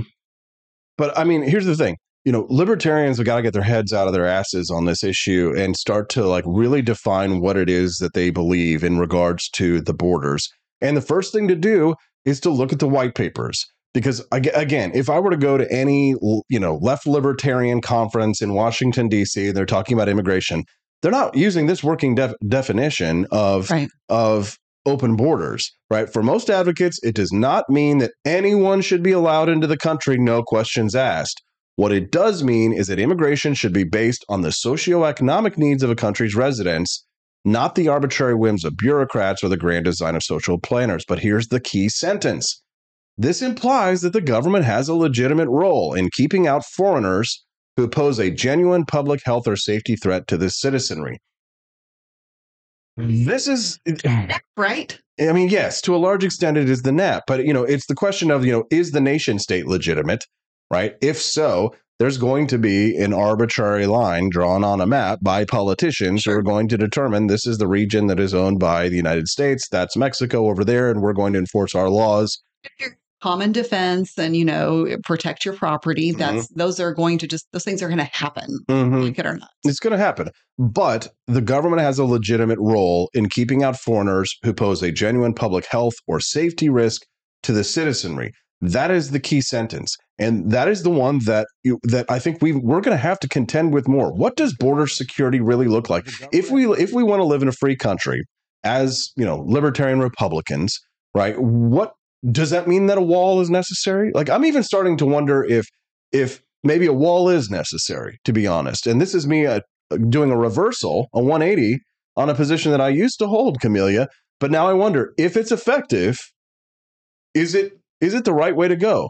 I, the question is is Israel it- uses them. Well, okay, but I guess that's the question. Is it Mhm. effective? Elon Musk uh, made some waves here the other day because he said something to the effect that the wall is not effective that that's not is what is going to fix this problem and i think his his point was that enforcement of the law and allowing border security guards you know to do their jobs and to expel people that are coming in that that that is what needs to happen and if you don't have that the wall is pointless But maybe there does need to be a wall. Maybe there does need to be razor wire. I don't like the idea that when you know children are braving this, but we have to create incentives for people to do the right thing. Sure. Um, I'd love to hear your thoughts on that. You can send us a text 573 319 1586 is the text line. We have to say thank you to rumble.com for featuring us now. Yeah. 382 people watching live. We appreciate you very much. Morning, all. Yes, good morning. I'm Austin Petersen. This is my friend, not my relative, Camellia Petersen, and we're glad to have her in studio joining us today. For many of you, it's probably your first time here. So, can I ask you a little favor? Click the like button and click subscribe to the channel. It's free. Click that like, subscribe button and join us here every Monday through Friday from 7 to 9 a.m. Central. It's a two hour live morning talk show where we talk about the news, politics, uh, policy, and we goof off and have little rap songs and sing a little musical theater every once in a while, too. It's a lot of fun. Uh, Camellia joins us usually every Tuesday and Thursday on the show at 8 a.m. Central Time, but we got lucky because she's in studio all morning this morning. So give it up for CJ. if you won't click like for me, click it for CJ. We appreciate it.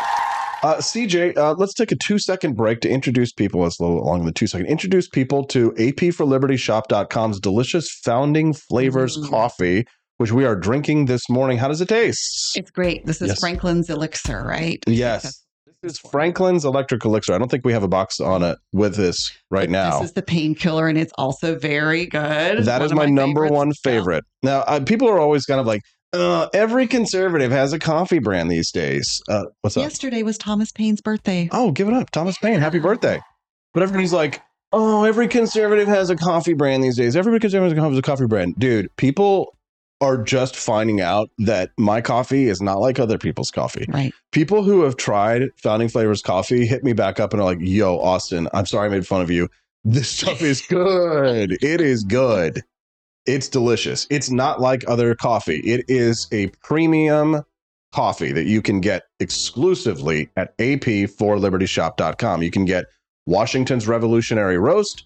You can get Thomas's Painkiller. You can get uh, Jeffersonian Java, which I'm going to send a box of that to my friend because he likes light roast with lots of caffeine. So he's going to give a give that a try. And I'd like to invite you to visit ap4libertyshop.com. Very briefly, one thing that we're doing right now, Camellia, we're trying to get people who are interested in making some money, helping us to spread the ideas of liberty, to sign up to become influencers.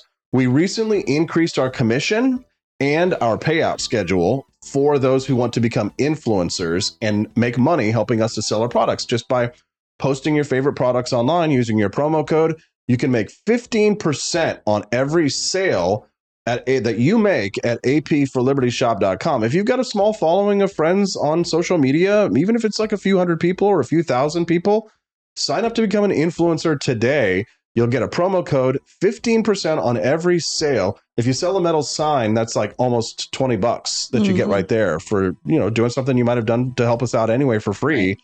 15 uh, percent paid out to you and a discount to the person who buys from you. Plus, you're entered into prize giveaways, uh, discounts, uh, lots of other good stuff.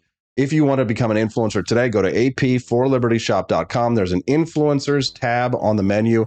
Click on that, register to become an influencer. Help us to grow the revolution. The more we sell products over there, the more we can fight for liberty over here. Because we do use this money to do things like funding people like Cathy Jo Loy, who's running for office here in the state of Missouri. Yes. So when She and her husband, Clint, love this coffee. They are big fans of the coffee, yes. But they're also big fans of liberty. For the, for those who don't know, Cathy Jo Loy and I, we became friends when I ran for Senate, and she was what you might call like a traditional conservative who's now more liberty leaning. Yes. Because of my interactions with her. A classical liberal now. A classical liberal. Yes. So what you do here reverberates and resonates throughout history. So visit apforlibertyshop.com. Help to fund the next phase of the revolution. Every box of coffee that you buy helps me to spread liberty, not just here, but I also sent TJ Roberts in Kentucky some money as well. Awesome. And we do fight for liberty here in the Republican Party here in Missouri as well on the state level. So help us to fund the revolution. Visit ap4libertyshop.com. Get yourself a box of Founding Flavors coffee. Once you see how delicious it is, you're going to be buying all of the boxes and having them delivered monthly to your door. You can do that as well. So thank you very much. Up for AP for Liberty Shop. Locos 0422 says AP for Liberty coffee is better. Signed a 50 year coffee drinker. Yeah. Nice. Everybody's marketing is always like, oh, it's the best. It's the best. It's the best. It's the best coffee. Get it at apforlibertyshop.com. And thank you to rumble.com for featuring us as the numbers are climbing. We appreciate everybody for tuning in. You can text the show and let us know what's on your mind at 573 319 1586. Again, the text lines are open at 573 319 1586. We've been talking this morning about Ben Shapiro becoming the number one rapper in the country. Give it up for Ben. I've always liked Ben. I know people give him a lot of crap, right? He has his moments, right? Yeah, I mean, I think Ben's uh, pretty pretty much stayed true. You know, a lot of libertarians give him hell, and you know, obviously the left hates him, but he's pretty, you know, pretty solid conservative. You know, Sure. And I think what he has accomplished, I mean, I don't think that anybody can say anything is there another conservative who could make a rap song. Maybe Donald Trump could make a rap song go to number one on the on the viral charts. Right. But Ben Shapiro does it. I mean, they are with Daily Wire is trying to do what we've always said needs to be done. They're trying to address the culture part of things and produce content like movies and music and things like that that are, you know, culturally relevant as Yes. a way to sell the message, you know, of conservatism. For sure. And absolutely. Ben Shapiro is relevant and he takes these ideas. And honestly, the message of that rap song was a good message, a positive message, right? We're not going to, you know, you, you're with us, your daughter's not going to end up on a stripper pole. We're not going to turn your daughters into hoes, right? Which this is hilarious. It's funny and a good message. I don't care if I offend you, right? I love it, right? Facts. I've got feelings of facts. Then he like calls out Nicki Minaj and Nicki Minaj is tweeting back at him. It's anarchy here. Sarah for Liberty over in the Rumble stream says, hmm, I might have to apply for that influencer list over at AP for Liberty Shop. Turn creator mode back on FB. Should she? Think she should? I think so. think so. Sarah, why not? Spread liberty and get paid. Great way to do it at apforlibertyshop.com. Uh, the next item on our list, and we're getting down to 831, so 30 minutes left on the Wake Up America show. Oh, it's time to talk about Robert F. Kennedy Jr. running for president of the United States as a libertarian. okay, so there's a lot to unpack here, Camellia. Are we ready? So, Robert F. Kennedy Jr., son of former Attorney General of the United States, Robert F. Ken- Robert, Robert Kennedy, but not Jr. Uh, Robert Kennedy uh, assassinated while running for president in a California hotel by Sirhan Sirhan in 19. Uh, his son, Robert F. Kennedy Jr., now a pariah to the family. Uh, the other Kennedys don't want to associate with him. They think he's a conspiracy theorist and a kook and a whack job. He ran for president initially as a Democrat. He uh, dropped out of the Democratic Party, running independent, faces the in, damn near insurmountable hurdle of getting on the ballot in 50 states if running as an independent. When I was running for president as a libertarian in 2016, someone told me that the total value of the Libertarian Party's nomination is $1 billion. Hmm. That was in 2016. Inflation has gone up. So it's probably 1.3 to 1.5 billion dollars now. So a billion and a half dollars is the value of becoming the nominee of the Libertarian Party presidential ticket, right? Not just because you can grift like crazy and get donations and then pay off all your consultants, which certainly happens all the time, right? And if the RFK Jr. Uh, uh, candidacy for the LP would prove to be a big money making grift for certain consultants, they're absolutely going to be on board and they're going to go in and they're going to strong arm the convention in much the same way that you know Gary did, and they're going to turn out a RFK Jr. ticket so he can be on the ballot. And he's going to start sounding much more libertarian in the coming Mhm. days. If uh, if you notice that he has toned down his anti-gun rhetoric, Mhm. he's toned down his rhetoric of saying that most of the people that are going to be at the Libertarian Party convention about 10 years ago, Robert F. Kennedy Jr. said they all needed to be in jail. because of climate. Yes, because of climate heresies. Because what is Robert F. Kennedy Jr.? He's a climate attorney, right? His whole job has been suing corporations over emissions and uh, carbon emissions and, and being a big wackadoo leftist Democrat, which was fine to be a Democrat doing those things. But now that he's running against Joe Biden, he's coming for the king. Well, if you're going to go for the king, you try and kill the king, you better not miss. He gonna miss, but he might be able to secure the nomination. Camille, your thoughts on this predicament situation? I think it's a good deal for him because he gets the ballot access. And I think the Libertarian Party will absolutely sell themselves for a shot at relevancy. Mhm. Yeah, no, they will. Uh, uh, which is sad because we, you know, I, I like Josh Smith over there. He's a pretty principled libertarian in the same vein as as I am, and and I think that he would be a good candidate and and represent the idea as well. Last time they had Jo Jorgensen, which uh, she was perfectly nice, Yes. perfectly nice lady. Didn't inspire much fire in the belly. No, but good person. This is this is the problem with the LP most of the time, Mhm. isn't it? Is electability. Right, right. You can have all the good ideas in the world, but if you um like if you do nothing but shit post, you know, on Twitter and like, well, you could be like Javier Milei. You know, well, you know. that's true. I mean, yeah, the- so so you have to be able to make it work, though. Mhm. He makes it work. Most of them cannot make that work. Right. They don't have the credentials, right? They're just shit talkers. They're not actually going out there and like writing academic papers or being like Javier Milei and getting national news and becoming a celebrity and then leading a revolution to take over the government to leave everyone alone. That's not happening. So with the LP candidates right now, I mean, they've got like 12 people running. They usually do. There's like 12 to 15 people running. Uh, and it's a whole list of names of people who are perfectly nice. Don't, you know, followers don't come after us. Perfectly nice, but don't have any na- national name recognition. And, you know, wag your fingers at me all at once. I didn't have that either, right? When I ran for president. So, okay, call me hypocrite, but that's the reality. That That's a legitimate criticism, whether, you know, I like it or not, or I liked it or I like it now. But that is the reality. Robert F. Kennedy Jr. is going to probably float to the nomination on that name recognition because the LP needs his credentials and his name in order for them to be relevant. He needs them for the ballot access. I mean, it makes so much. It just makes too much sense. One of those those kind of ironclad laws of politics that I have learned in my career is that if something makes political sense for two parties, no matter how ridiculous it may seem, right, it'll probably happen. Which is why I also think it's quite possible that Donald Trump could choose Nikki Haley as his vice presidential pick. I I think that's a completely perfectly legitimate situation that could happen. What about Tulsi Gabbard? Like, No, what I'm saying? No, I know because there's really nothing in it for Trump. Because here's why. Tulsi, the idea of a VP pick, why you choose a vice presidential pick, is to get voters that you couldn't get otherwise, and that's why I don't think it'll be Vivek Ramaswamy either. Mm-hmm.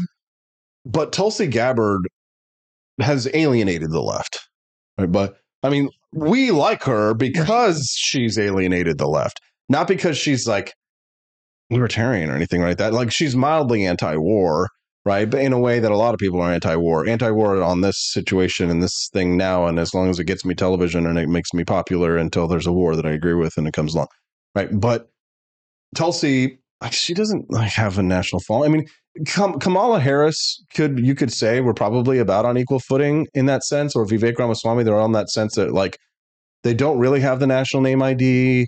They they aren't necessarily super popular with the party, right? Vivek got eight percent in, in Iowa, so it, it wouldn't necessarily make sense. I mean, I but with Joe Biden, they want to check the minority box.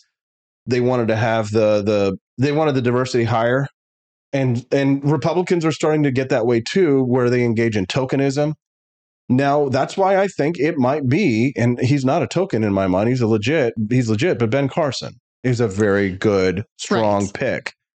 I think Ben Carson is probably one of the more likely VP candidates. Agreed. And he has like his personality is a balance to Trump's, Yes. kind of like Pence was. and he won't outshine him. Right. Versus Vivek Ramaswamy, where he probably, I think Trump would probably grouse. Remember when um, Vivek was, when Trump gave Vivek the opportunity to speak for a few minutes in New Hampshire, Mhm. and Vivek is going on and on, and you could kind of see on Trump's face that he is just kind of, you know, you, when Trump's annoyed, he actually he does like this this um, biting that's not biting, where he he goes like this. He goes. uh, He kind of like he kind of juts his bottom lip up. Yeah, he kind of uh, like he's ready to speak or he's ready to like attack. Uh-huh. You know, he's like ah, ah, ah, ah, you know, shut up, Vivek, right? Shut up. But I think that he probably would be like, no, I don't want this kid to be out there, you know, stealing my thunder. Ben Carson wouldn't do that. The problem with Ben Carson is that his reality doesn't match his his media personality, or I guess what we see is not necessarily what we get because he sounds like a moron. He sounds weird and he's not the best speaker, mm-hmm. but the man could implant a Neuralink chip in the brain. Right. The man could could separate conjoined twins.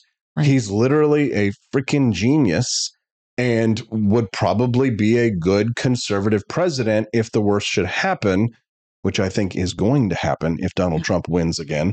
I don't think Donald Trump will serve out his full term. I think some psychotic, deranged, lunatic leftist is probably going to try and JFK him uh, just because that's how triggered the left is by him.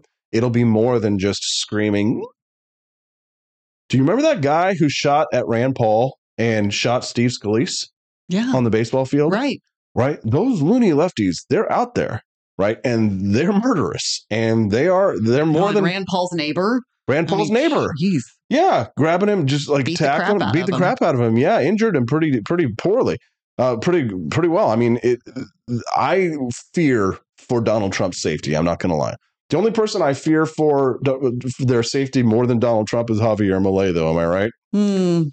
I'm surprised that Yeah. um, I don't know. He is so well loved. I think that anybody that makes that attempt, uh, if it's coordinated at all, they have to know that it, uh, like at a certain point, it backfires. So I've got a new piece coming out this week on um, on uh, the Human Events magazine, and it's all about um, how I learned to stop worrying and vote for Trump. and I'll give you guys a little sneak preview of it right now, where I talk about the how I see Trump, and I've explained this before on my show in certain ways, like different arguments for different people. Uh, for conservatives who might be like John Burke or others who might be like, uh, you know, they, they he's got if you've got Trump derangement syndrome stage four out of ten, John Burke has got it like eight out of ten. It's like at least it's at least a seven point five, right? So you make different arguments for conservatives and why it would be a good idea to vote for Trump versus liberals. And you know what? Actually, I got when I was in California, I got asked by a liberal, how on earth could anyone vote for Donald Trump? Because we may live in a bubble here. It may be true that we live in a bubble here in Missouri to an extent, right? We're surrounded by conservatives. We all know what we believe. But the the bubble is very tight and very dense in California. There are mm. there are there are no. I mean, if there are people who are voting for Trump, then they're doing so like sotto voce, right? It's very very under their breath. Um, but when somebody asked me, and this is, you know, I'm somebody who has not been a MAGA person in the past. Somebody asked me, how could someone vote for Trump? I'm thinking to myself, first of all, is the question being asked in earnest? Because rarely is that ever asked in earnest. It's always a rhetorical question, Right. right? It's never a legitimate question. It's always rhetorical. So when someone asks me who's going to vote for Donald Trump, how could anyone vote for Donald Trump? And I'm not like out there being like, I'm not a MAGA, you know, I don't have Trump, you know, knee, I don't have MAGA knee pads, right? You know what I mean? I criticize the guy when I disagree with him. But I wanted to represent what people in this part of the world really think and feel and how they look at this situation, why they will vote for Trump, even if they may be like me and have some hesitation or have some policy disagreements. Uh, why will people like me or people that I'm uh, representing here in this community, perhaps, why would they vote to that? Uh, vote for Donald Trump? How do I justify it? Right? Because a lot of my colleagues, a lot of my former libertarian friends, a lot of former friends that don't won't talk to me anymore because of this, right? Because they see me as like they say. A lot of people say, Austin, you're not like you were in 2016. It's true. It's absolutely true, right? And I will vote for Donald Trump this fall. But this is how I started the explanation. I said, first of all, uh, the pandemic, right? The rank authoritarianism, the medical tyranny, right? And the petty tyrannies of politicians and health officials, you know, whose edicts were either outright ignored rightfully or their narratives were debunked so quickly that it was a daily exercise in how the emperor wore no clothes. And Trump, in many ways, even though despite his heresies on the pandemic and his mistakes with Anthony Fauci and others, the right sees Donald Trump very much as the boy from the fable of the emperor wears no clothes, mm-hmm. pointing out the lies and the hypocrisy of the left and of the elites in this country, right and left, that no one had done. Dave Chappelle explained it the best. He called him an honest liar. Hmm. That's um, a good description. A man who plays the game, right, and lies like the best of him, but comes out of the house, the, the big house, and tells the rest of us marks, "You're being lied to. They're lying to you. The game's rigged." Right, and so that's an honest liar, right? And so the system is gamed. Trump tells us it's gamed, tells us it's rigged. We know it's rigged. He's the only one that actually does it. This is his heresy, and why the people who hated, who loved him 15 years ago, now all despise him because he's he's blowing up, you know, the tower, the the ivory tower that these people live in. He, but then the next question that came from the liberal was, but Trump says horrible, mean things, right? He ridicules people. They don't want their child to look up to the this president as Sure. an, an example. Well, first of all, it's probably unwise to have your child look up to politicians anyway, Yes. right? But that is a weak argument for liberals because they love politicians, right? They think that politicians are supposed to be I mean, these that's, that's the way it is on the right too, though. Right now, right? I mean, it's, to some extent to some extent right there is a, a hero worship right for sure um, but i think that's a weak argument to say uh, you know don't look up to politicians they're not going to believe that but when the, when the someone from the left says ridiculing oh we don't want that name calling i have to remind them of saul alinsky's rules for radicals that one of their one of the left is from the left's playbook donald trump has taken a page out of the left's playbook this might be a little bit of whataboutism, but I think it's legit in this case. That ridicule is the is legitimate strategy. It is the most powerful tool you have in the table in the playbook because it is ridiculous because there's no counter to it. And this is the emperor wears no clothes, right? What was the fable? The little boy points at the emperor who's naked and says, He's naked. Everybody who's been saying this whole time, Oh, what a beautiful gown. What a gorgeous cape the king is wearing then all of a sudden everybody starts laughing Mm-hmm. and what was what what is the most powerful weapon that we have against tyr- tyrants laughter laughter what is one of the first thing that as soon as the constitution was written what is one of the first things that john adams did when he became president what did he do he passed the alien and sedition acts okay. which made it illegal to what make fun of the president yes uh, did you know this story wow. it yeah. was illegal about that forever. It was illegal to criticize the president of the United States, and a man was convicted to jail, convicted and sent to prison for it because he called Samuel Adams his rotundity, being a fat boy. I right? totally forgot him, about He called him fat. And I forget what this guy's name is, but he actually he went to jail, ran for office while he was in jail. Speaking of like Trump, uh, ran for office while he was in jail and won. I, and I had Oh yes. Okay. Yes, right. I was actually I was explaining to Stephanie the other day about why it is, and I think somebody else was listening, but why it is that you can run for office Yep. In this country even though you're in jail. Well, it's because we want to protect pr- potential political prisoners in this country. The Eugene Debs, the socialist of World War One, who was Mhm. protesting against it was it was illegal to criticize the war. Right. He went to jail. He ran for president of the United States from jail. There's a precedent for this. You can win and actually serve your serve in office while you are in jail being incarcerated. So this is a this is a true American history. Look it up. So that makes me think of that guy who just got convicted for the the meme about Hillary and saying that he swayed the election or whatever. Mhm. I Oh mean, yeah. you know what I'm saying? Yeah, yeah. Like so, it was like baked Alaska or something. right? He So, I made a meme about Hillary Clinton and voting, and they sent him to what? F- sent him to 15 jail for election interference. Right, election interference. Like, so we cannot, uh, and it's, and it's this idea too that anybody in a position of authority, you can't question or mock. They try to apply the same thing to law enforcement officers. Right. Yeah. Ridicule is an important tool to keep tyrants in check. Against the assault of laughter, nothing can withstand. Mark Twain. Right. Da- that that's how dangerous ridicule is to tyrants. They know that it's dangerous. That's why they outlaw it. You can't make fun of Kim Il Jong. Right. You can't make fun of Vladimir Putin. Right. You can't make fun of these of these people because they know that is uh, that it takes away their legitimacy. If Saturday Night Live was still funny and did good political satire, people would watch it. But the left can't meme and the left can't ridicule. I don't know if you know who James Carville is. Mm-hmm. So he had this, uh, I think it's defunct now, this political conference called Politicon in California. And so he's got this Instagram account. I, I w- I won't say necessarily go follow it, but if you could go check it out. And it's just like him in his closet, like throwing bombs at Trump.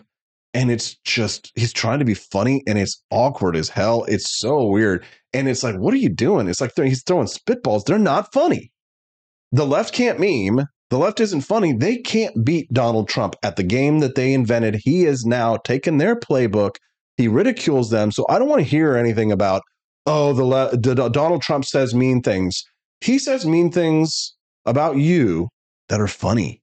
Saturday Night Live can't do that. I mean, when's the last time we laughed at Saturday Night Live?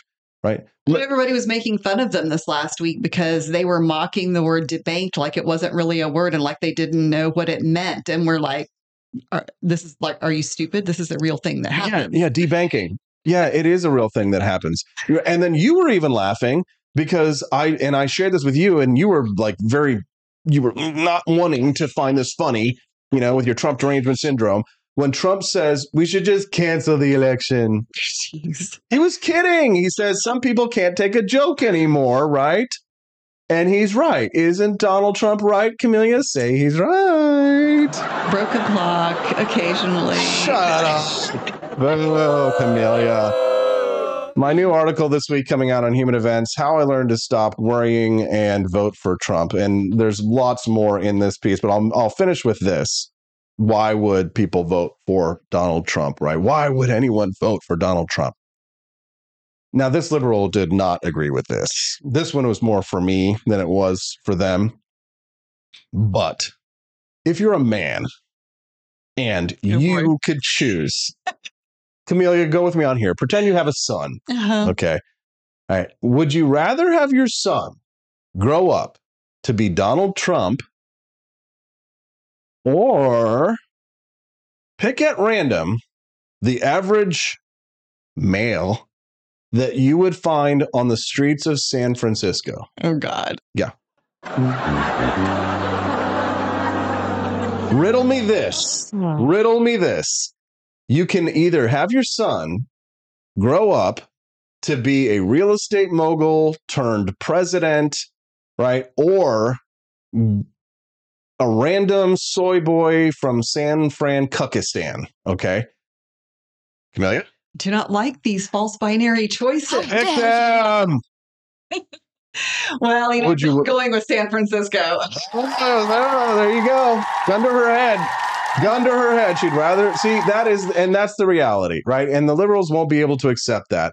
But the truth is, is that any father and any mother worth her salt who doesn't want her son to grow up to become a cuck knows that they would rather have their son be like Donald Trump, be a real estate mogul turned celebrity television star turned uh turned president of the United States than the average soy boy beta male provider cuck that you'll find on the streets of San Francisco. Am I right or am I right? I'm right, aren't I? Come on, you don't like to have to admit that it's true. I only I only have get to tell you that you're right ever so often. We have to, you know, keep Yes. that ego in check, right? For sure. We uh we're very excited to see 860 people watching us live this morning. Good morning, everyone.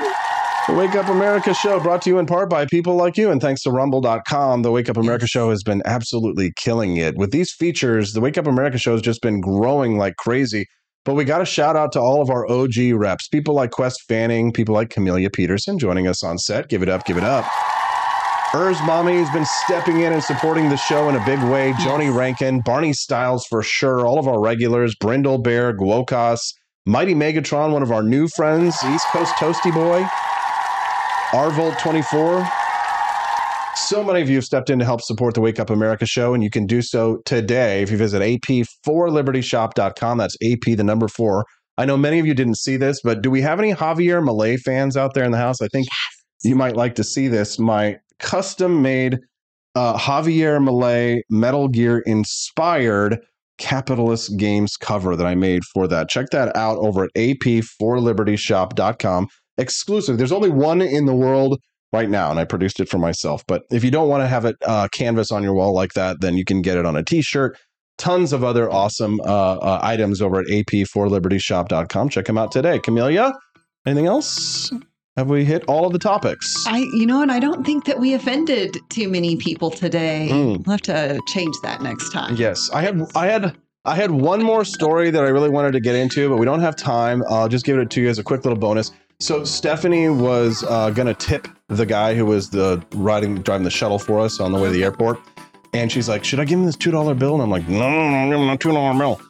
So a lot of people are finding out that their two dollar bills are like worth a lot more than two dollars. Yeah. So be smart. Go check your $2 bill today and compare it by online comparisons that will show you how valuable your $2 bill is. It's got it's like the, it's the Thomas Jefferson bill. Yes. Yeah, so if you're a Jeffersonian, uh, then you probably ought to check your uh, $2 bill and see if it's worth something. A lot of people are finding out these things could be worth hundreds of dollars. And you can still get two dollar bills. Go get two dollar Really? bills. Yes, and uh, somebody gave one to me here just a couple of months ago. Really? Yes, And Wow. so, like, your kids would think this is so cool. I remember when I was a kid, my aunts, you know, for birthday gifts or whatever, would give me $2 bills. I thought that was the neatest thing ever. So they're still around. Go get some. Give them to yeah. your kids. Yeah. If you got a $2 bill burning a hole in your pocket, you may want to think twice before spending it.